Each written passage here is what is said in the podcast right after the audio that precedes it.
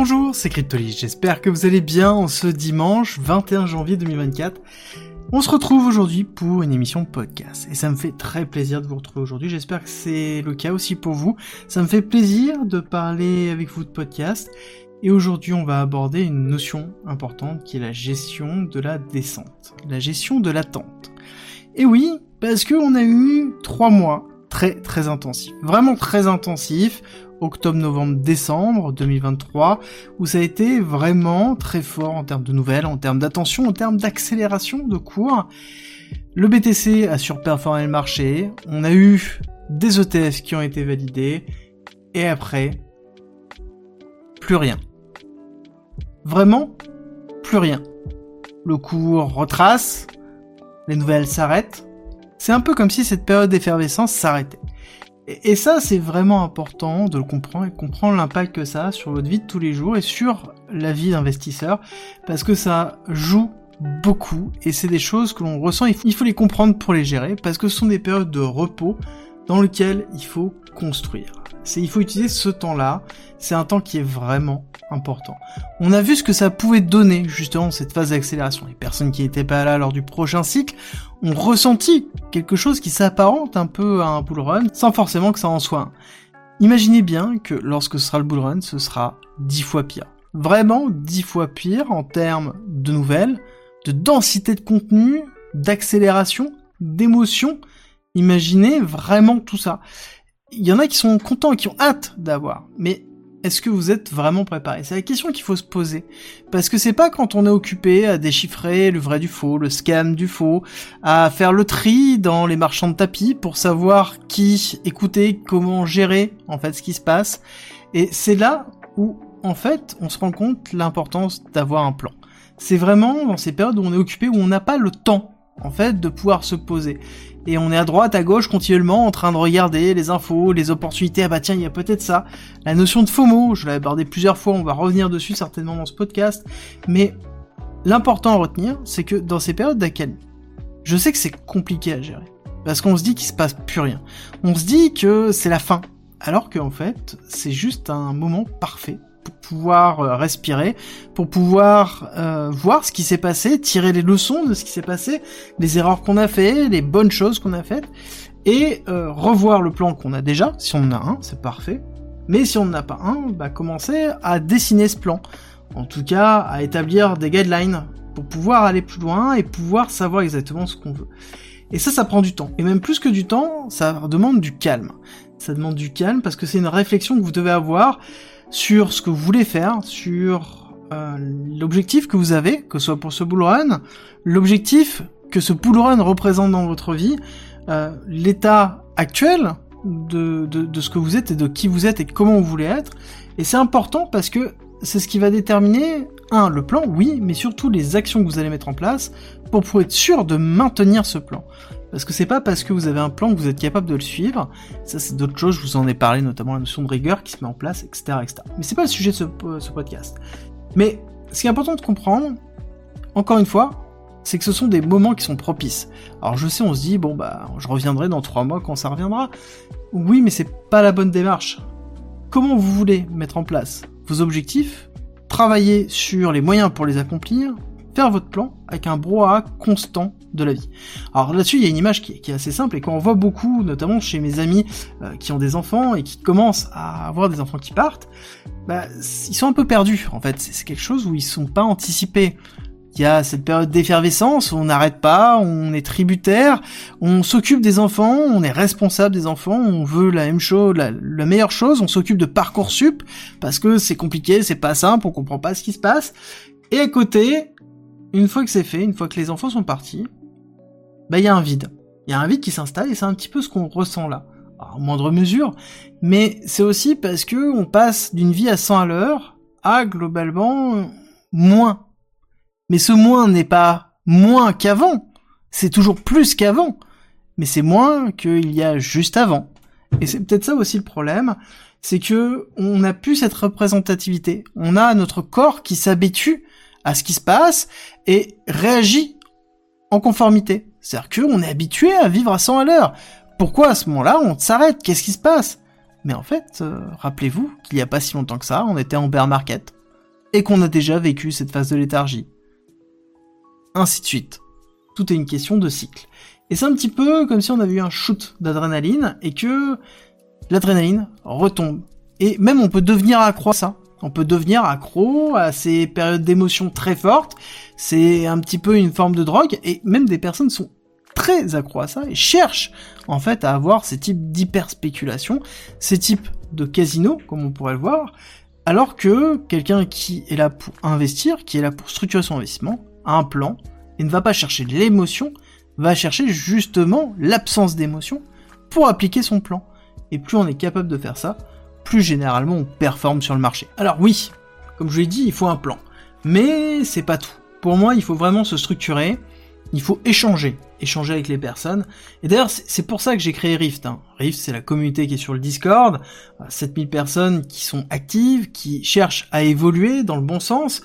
Euh, c'est pour ça aussi que j'ai créé le guide d'investissement. Tout est gratuit et c'est disponible en commentaire en description.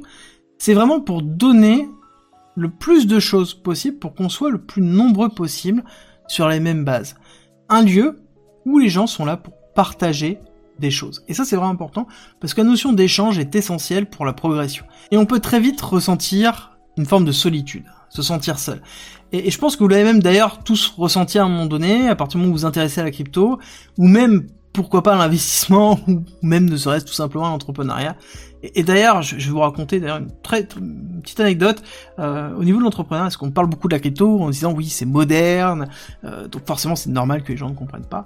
Mais l'entrepreneuriat c'est rien de moderne, je veux dire ça existe depuis très très très longtemps, mais ça n'empêche que on a ce sentiment de solitude. Euh, et justement, je vais vous partager quelque chose au moment où j'ai monté ma première société, c'était en sortant de mon cursus scolaire et le nombre de fois où mes proches ont tenté de me dissuader, car c'était dangereux. Ils m'ont demandé est-ce que j'avais bien pensé au risque?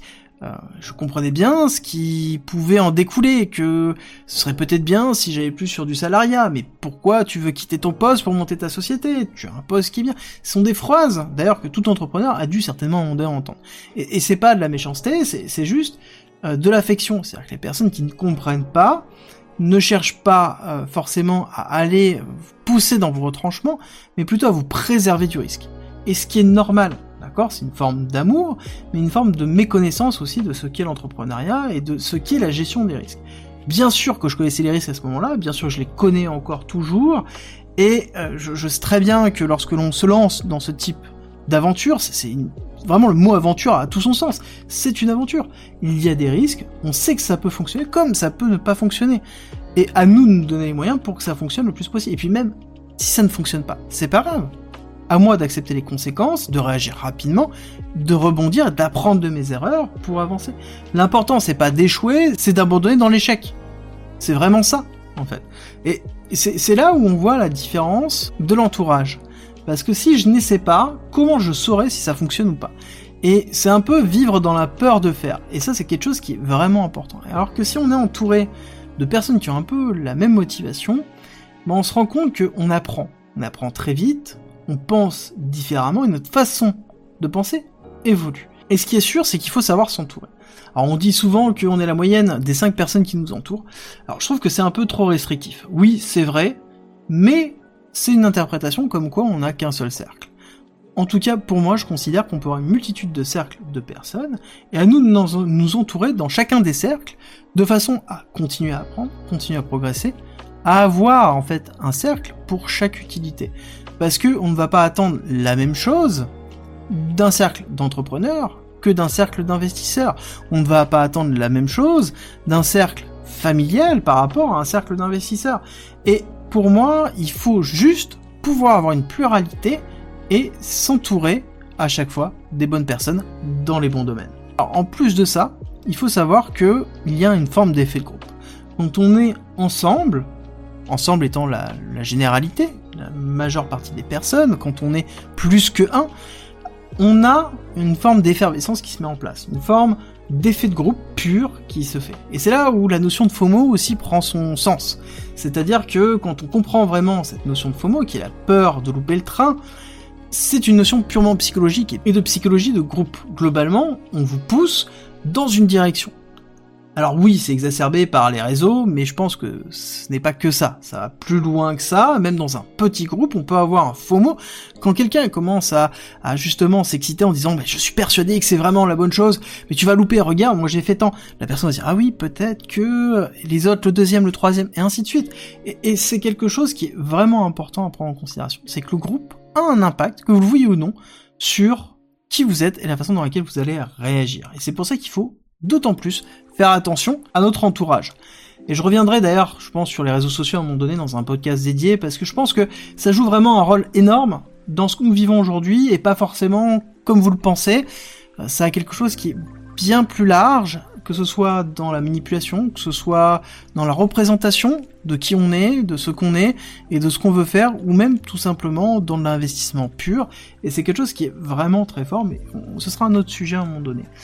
Mais je veux juste revenir sur l'importance des personnes qui vous entourent.